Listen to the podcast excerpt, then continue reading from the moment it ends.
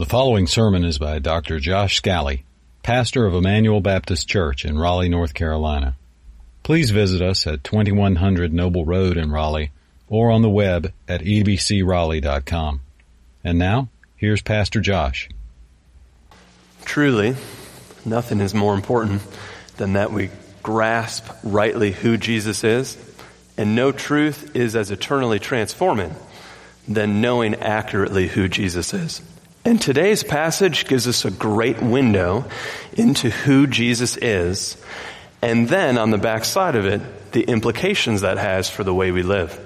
So today's passage is titled, my sermon this morning is titled, The Glory of God in Jesus. It is the passage that was just read, and in this passage we'll see a glimpse of Jesus' true glory. Let me just remind you what's happening in Matthew. In chapter 16, verse 21, we read, From that time on, Jesus is now focusing on his disciples in a unique way. He is still doing ministry publicly, but often afterwards he'll take his disciples aside and explain things to them more thoroughly. Here he is focusing on those who are his followers and edifying them for what it means to follow him well. So let's look in verse 1 and walk through this passage carefully and then tease out the implications of it. Verse 1. And after six days, Jesus took with him Peter and James and John, his brother, and led them up a high mountain by themselves. And if you have Old Testament background, you notice some immediate familiarities. Because in Exodus 24, after six days, God had Moses come up to the mountain, and there he saw part of God's glory. Here in today's passage, Jesus after six days on the seventh, has taken up a select few to behold again, but now in his person, the glory of God. So in verse 1, we already have parallels and expectations to a mountaintop to see the true glory of God, but here it is in the person of Jesus. So verse 2, we're not too surprised to read. And he was transfigured it's the Greek word metamorpho, where we get our word metamorphosis. He was changed. His appearance was changed. And verse 2, and his face shone like the sun. You remember when Moses went up on the mountain? And after he came down, Moses' face was shining, and he had to put a veil over it. But remember, Moses' face was shining as a reflection of God's glory. Here, Jesus' face is shining on its own because he is God in flesh. Remember, in Jesus' ministry, almost in the entirety of it, he is veiling his glory in flesh. But here we have a glimpse of the true glory that he has always possessed the glory of God. So his face on its own shines like the sun. Paul understanding this in 2 Corinthians 3 and 4. We'll talk in 2 Corinthians 3 about Moses having a fading reflective glory. But then in chapter 4, verse 6, Paul will say, We preach from the same God who shined light out of darkness, the same God whose glory of God was in the face of Jesus Christ. Moses could merely temporarily radiate a reflection of God's glory, but Jesus is not the reflection. Jesus is the reality. So here in verse 2, Jesus is shining what is already his. Remember, this is, by the way, how the world ends. When God creates a new heaven and a new earth, we read in Revelation 21, this city has no need for sun or moon to shine on it, for the glory of God gives it light, and its light is the Lamb. Here then we have a preview of this eternal shining power of Jesus. So, verse 2 His face shone like the sun, but now the verse continues, and his clothes became white as light. This radiant description will be the description of Jesus for eternity future. But now in verse 3, some other people show up. And behold, there appeared to them Moses and Elijah. That is so interesting. Why are those two there? Why would it be Moses and Elijah that are there? What are the implications of this? What does this mean? Notice Moses and Elijah are there and they're talking with him. Let me make some observations as to why it's Moses and Elijah. Moses is known as the writer of the law. Elijah is known as the best known prophet. So here, the law and the prophets are attesting to their fulfillment. The law and the prophets are talking to the one of whom the law and the prophets foretold and predicted. The law and the prophets are pointing to Jesus. Furthermore, Moses and Elijah were known as messianic forerunners to prepare people for the coming Messiah. And here they are attesting Jesus as that coming Messiah. Now, verse 4. And Peter, always swift to speak, spoke. Verse 4 And Peter said to Jesus, Lord, it is good that we are here. And if you wish, I will make three tents here one for you, and one for Moses, and one for Elijah. Peter makes two critical errors in verse 4. Let me explain them both to you. First, notice that Peter says, one for you, one for you, one for you. And you only say one for you, and one for you, and one for you if you think they're all the same footing, if you think they're all equal. Peter has critically erred by thinking that Jesus is on the same footing as Moses and Elijah. D.A. Carson writes, What Peter blurted out compromised Jesus' uniqueness. Remember, Jesus is transfigured. Moses and Elijah merely bear witness concerning him. Peter wrongly thinks they're on the same plane. But Peter also makes a second critical error. It's not merely that he says, one for you, one for you, one for you, but it's also that he thinks they should have tents so that they can all stay a while. But what did we read Jesus say at the end of chapter 16 when he had to sharply rebuke Peter? That Jesus has an urgent mission, and that urgent mission is to go to the cross. Therefore, Jesus is not looking to sit and stay a while, nor is he looking for rest. His face is set to Jerusalem. Peter has critically erred not only by putting Jesus on the same footing, but also failing to see the urgency of Jesus' mission. In that sense, Peter did almost exactly what he did at the end of chapter 16. On the one hand, in his well meaning urgency, he said something very true. You are the Christ, the Son of the living God.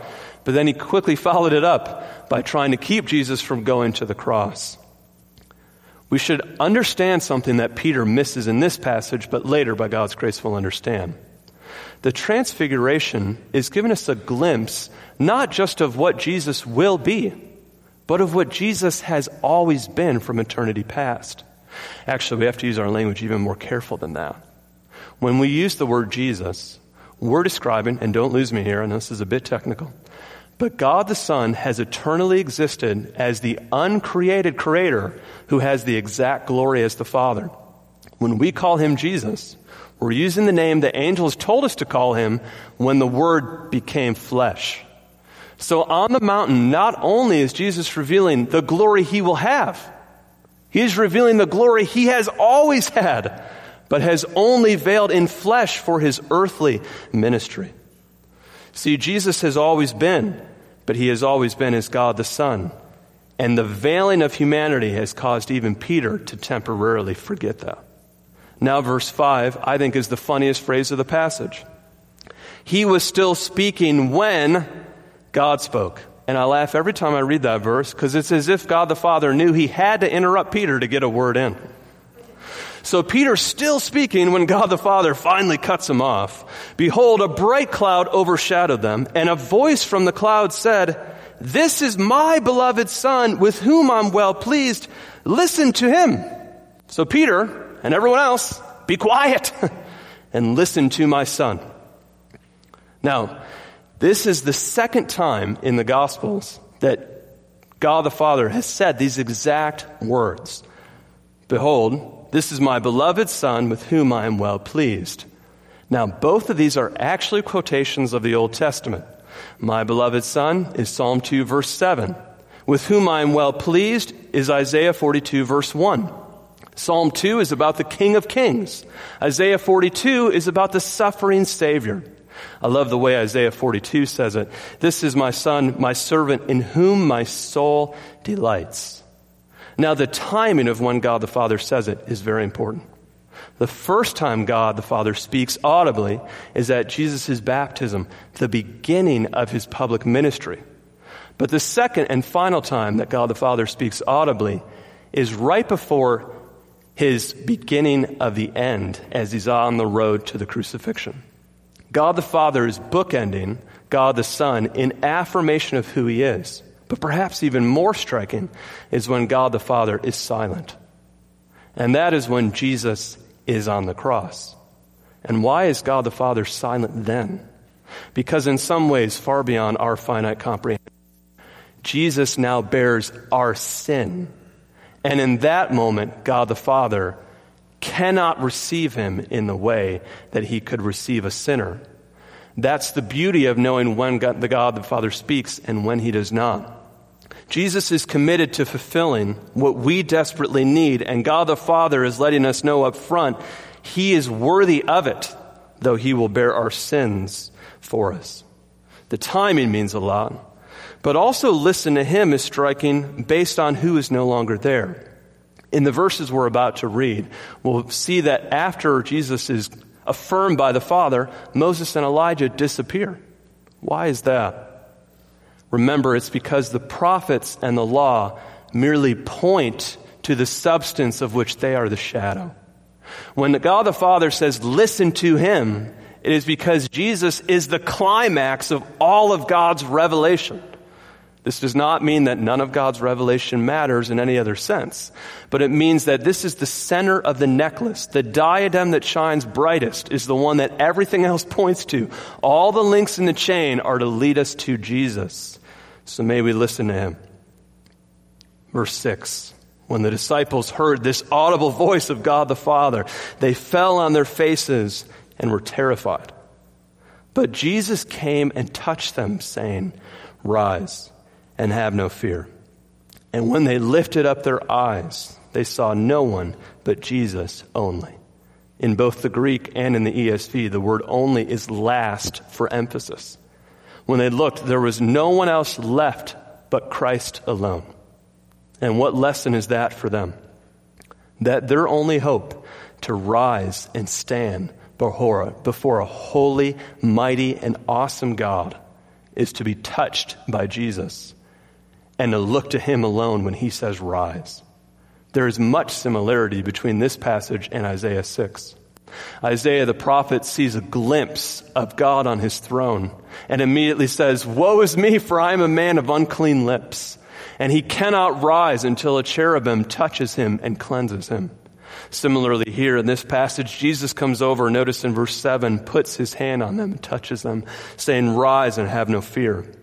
And when they look, the only one left for them to look to is Jesus. So it is today. There is only one hope to stand before a holy and mighty God, and it is Christ and Christ alone. And in the verses that follow, Jesus will again explain why it is to him alone that we must look. Because while the disciples are confused, Jesus, in amazing love, is willing to suffer in their place. Look in verse 9. As they were coming down the mountain, and notice now the rest of the lessons in Matthew 17 will be downstream of the mountain, literally and metaphorically. Jesus commanded them, Tell no one the vision until the Son of Man is raised from the dead. Have you noticed in the Gospels how often Jesus will heal someone or do something and then say, Now don't tell anybody about this? It often confuses readers in their first time through the Gospel. Why is Jesus telling me I'm not allowed to tell people about who he is? Scholars call this the messianic secret. And why is Jesus so committed to keeping it? Did you know in the Gospel of Matthew, this is the first time Jesus says until. It's the first time he gives a time frame when they will be allowed to share what he is. And notice what the time frame is connected to. The accomplishment and fulfillment of the mission for which he came to die and rise so that our sins can be atoned. The reason Jesus holds the secret until the right time is because he knows many people are happy to receive him as a political savior or as someone who can accomplish earthly blessings. But what we really need is a savior from our sin who can make us right with God. And it is to that mission that Jesus is devoted. So tell no one until I've suffered. Now, verse 10. And the disciples ask him, well, wait, why do the scribes say that first Elijah must come? Now, if you've been following us in Matthew, This question is especially interesting because in Matthew 11, Jesus explicitly says in verse 13, all the prophets and the law prophesied until John, and if you're willing to accept it, John is the Elijah who is to come, John the Baptist. So wait, six chapters ago, Jesus explicitly told them that John the Baptist is the fulfillment of the Elijah promise from Malachi 4 verse 5. So why then are the disciples asking it now? We'll look again in verse 10 and look carefully. The disciples are asking why the scribes think this. Why do the scribes still look for Elijah? Why do they think Elijah hasn't come?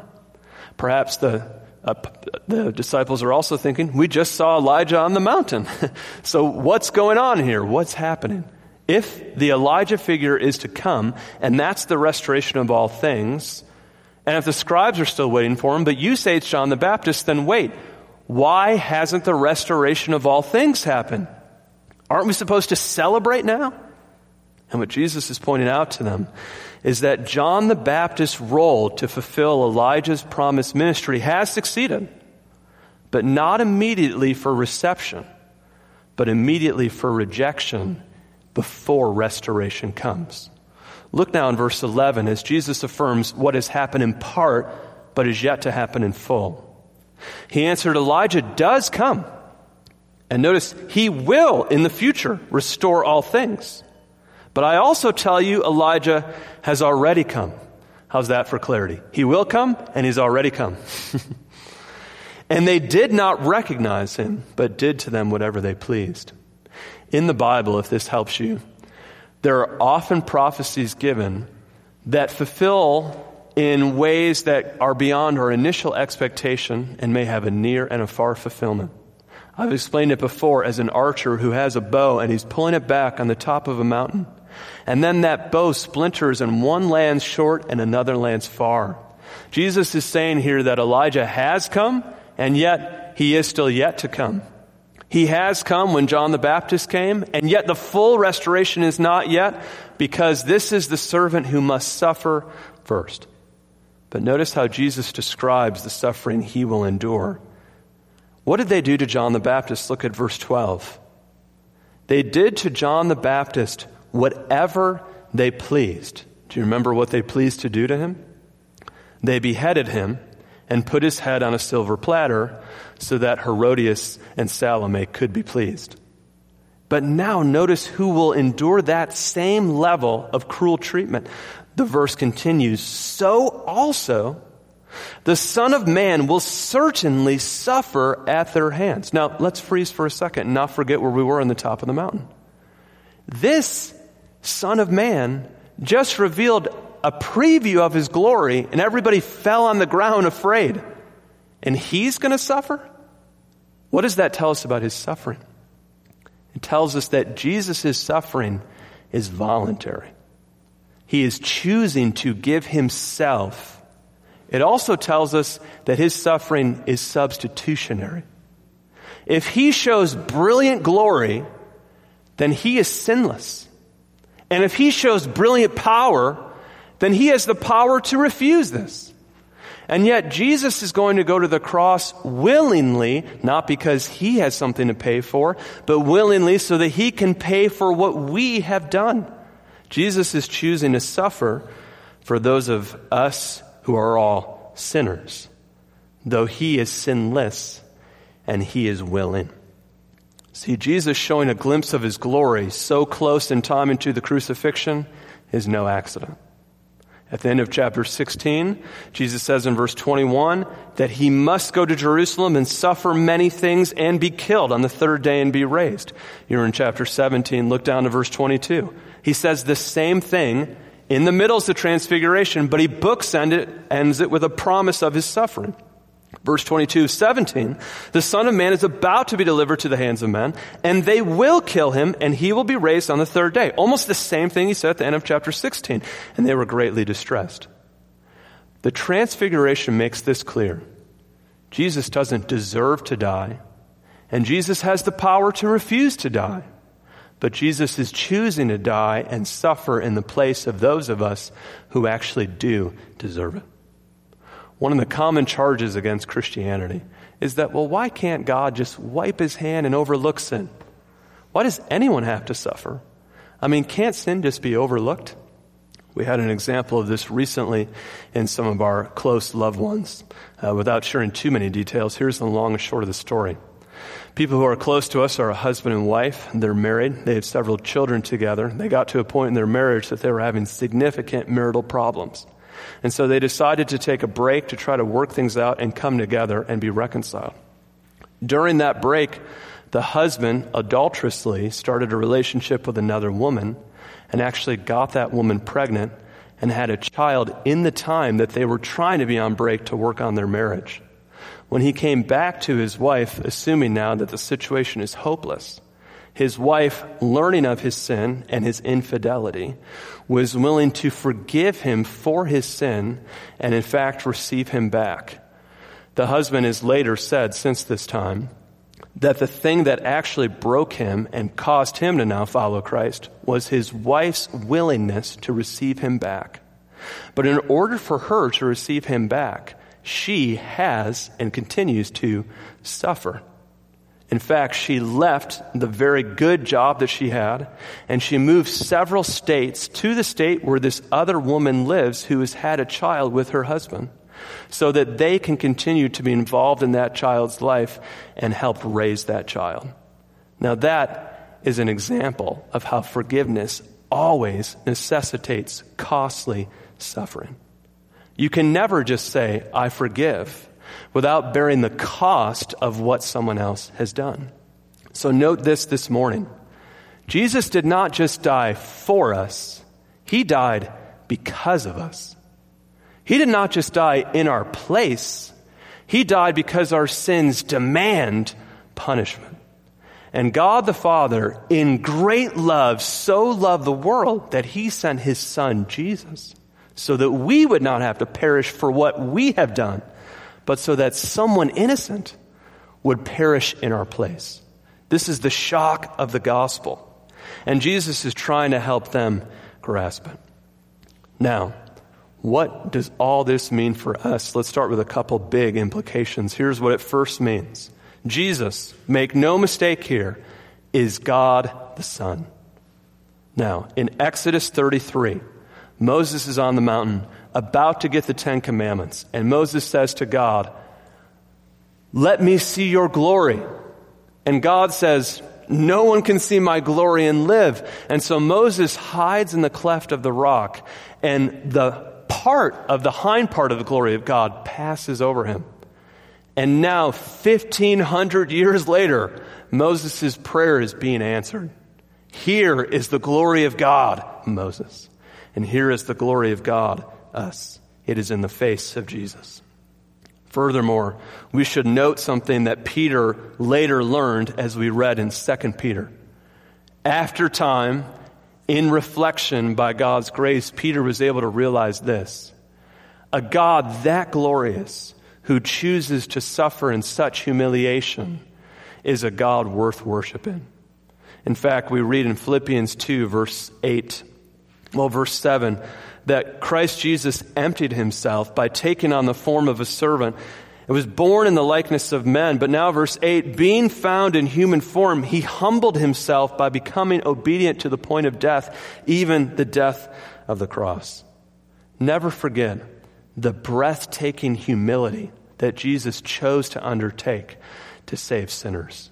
I'm so glad he gave a glimpse of his glory before the crucifixion so that there was no confusion about the worthiness of this person standing as a condemned criminal.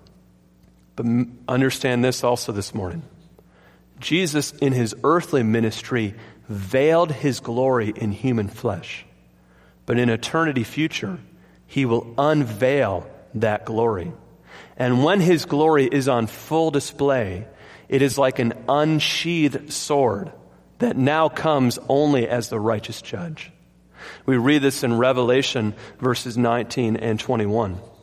In those passages, we read a person on a white horse called faithful and true, whose eyes are like a flame of fire. From his mouth comes a sharp sword, and he will tread the winepress of the fury of the wrath of God.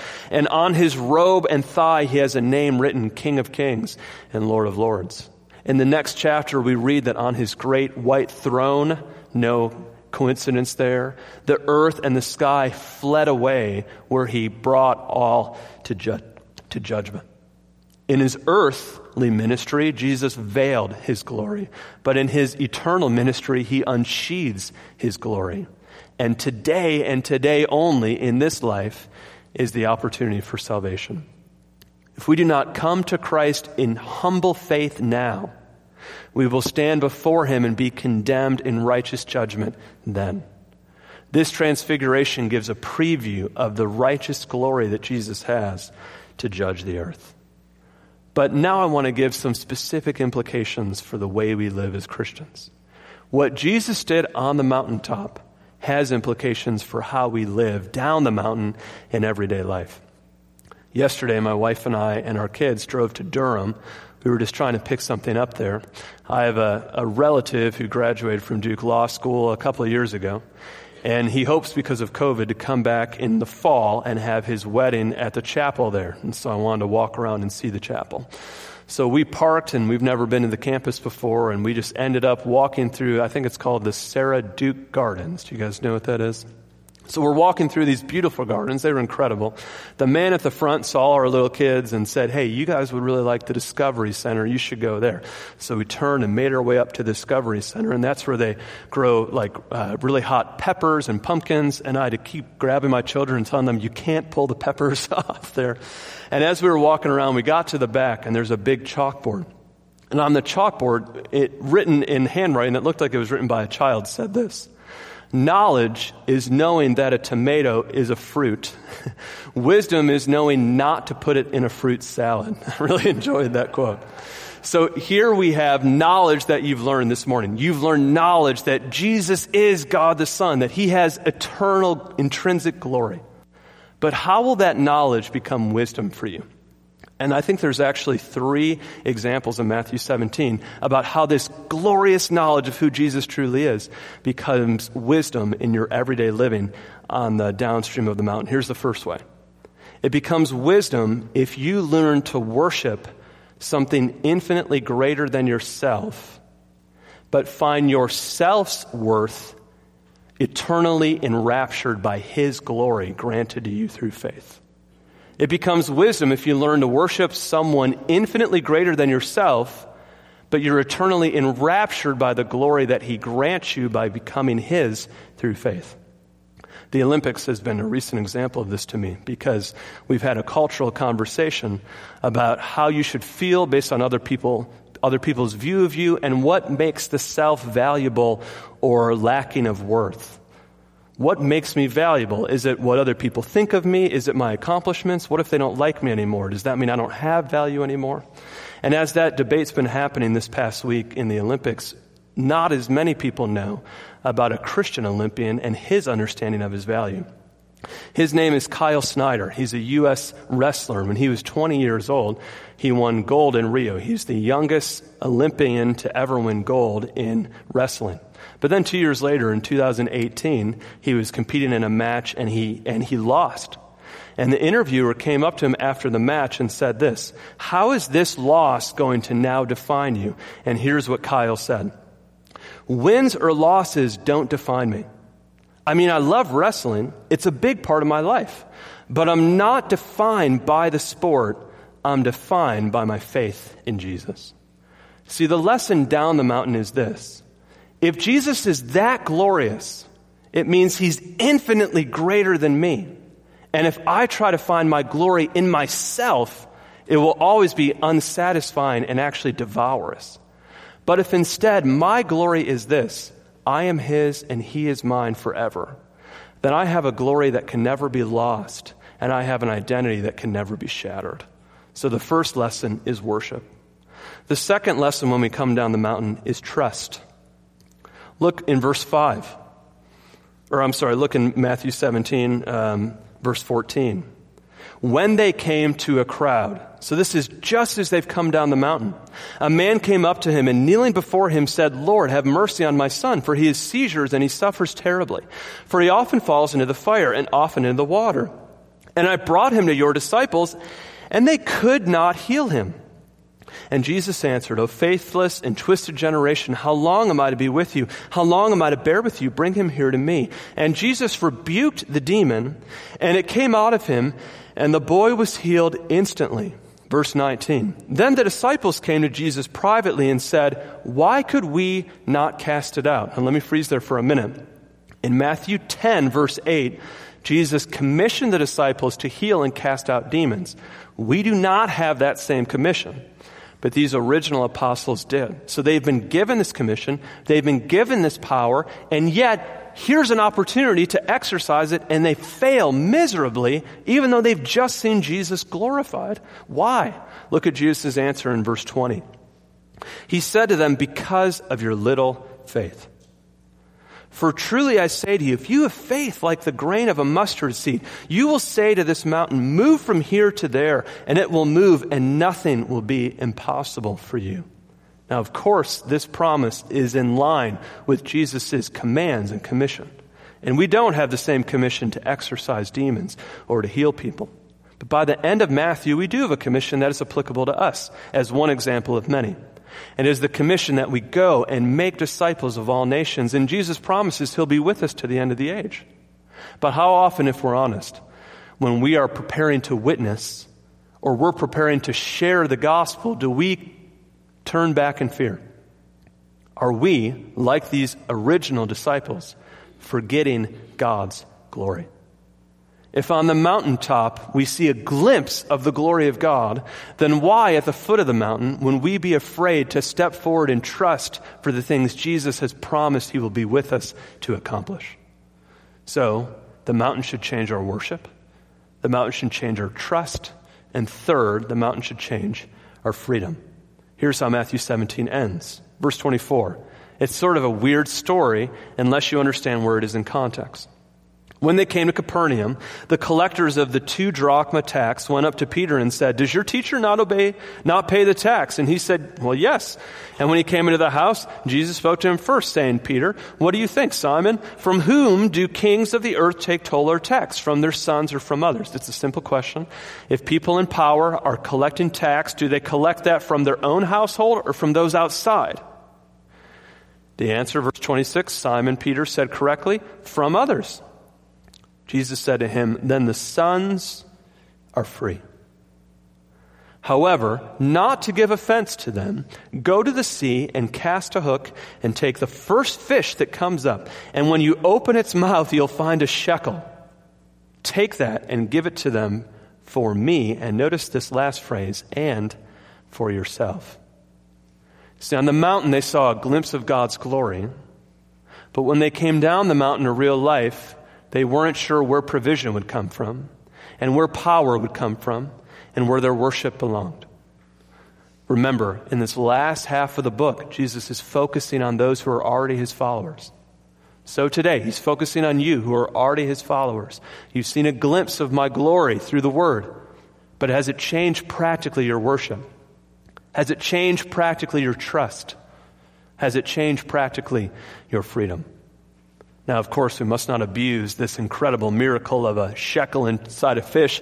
It doesn't mean we should view God as a vending machine. It doesn't mean we should try to name it and claim it, nor does it mean we should be lazy. But here's what it does mean. In an hour or so, my wife and I and our kids will get in the car, and we are very much excited to take a few days of vacation. And what my young children, who had a few responsibilities this week, don't understand is though they were supposed to pack a little bit of clothes and help get a few things in the vehicle, they really have no clue how we're going to get there or how it's going to be paid for or what's going to be provided on the way or any of the other complexities that we as their parents have been thinking through. In this incredible picture at the end of Matthew 17, we see this. That the same God who dwells in infinite glory on the top of the mountain can put money in a fish if you need it. and the same God who has infinite glory, who said, Light come out of darkness, is the same God who provides the resources for everything He's called us to do. And so the mountain should change our worship. And the mountain should change our trust. And if you know God as your Father through faith in His Son Jesus, the mountain should make you free because your Father owns the cattle on a thousand hills. So let us pray to Him now through His Son. Dear God, I thank you, Lord, for granting a glimpse of your glory through your Son Jesus to Peter, James, and John on the top of the mountain.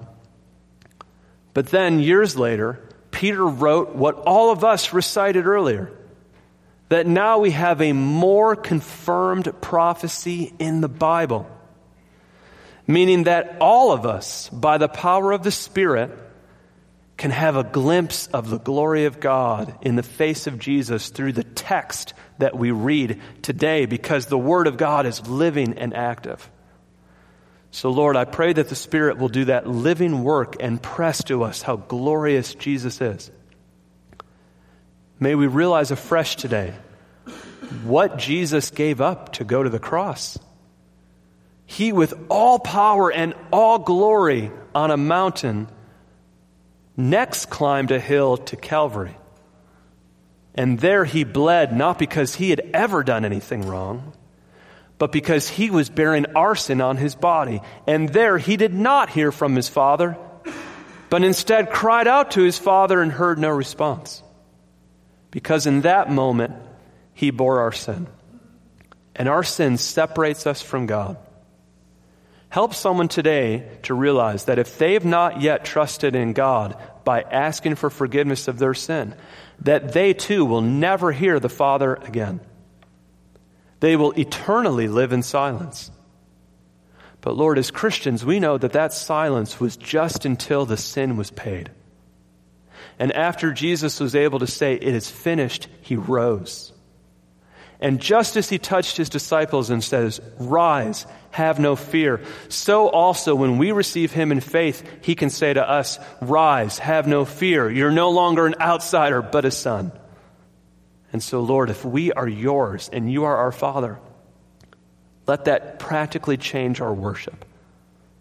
Help us not to try to find worth in who we are, what we do, or the self, but to find worth in the glory of Jesus being gifted to us eternally. And one day we will be like him because we will see him face to face. Lord, help us to be changed in our trust. There are so many things you've called us to do that we then think, I don't know if this can happen. But you've given us the promise that you will not leave us or forsake us. Help it to change our freedom. Lord, every day we worry about where is this going to come from? Where is that going to come from? How is this going to get fixed? Thank you, Lord, that in life we're in the back seat and you're the driver and you're the good father.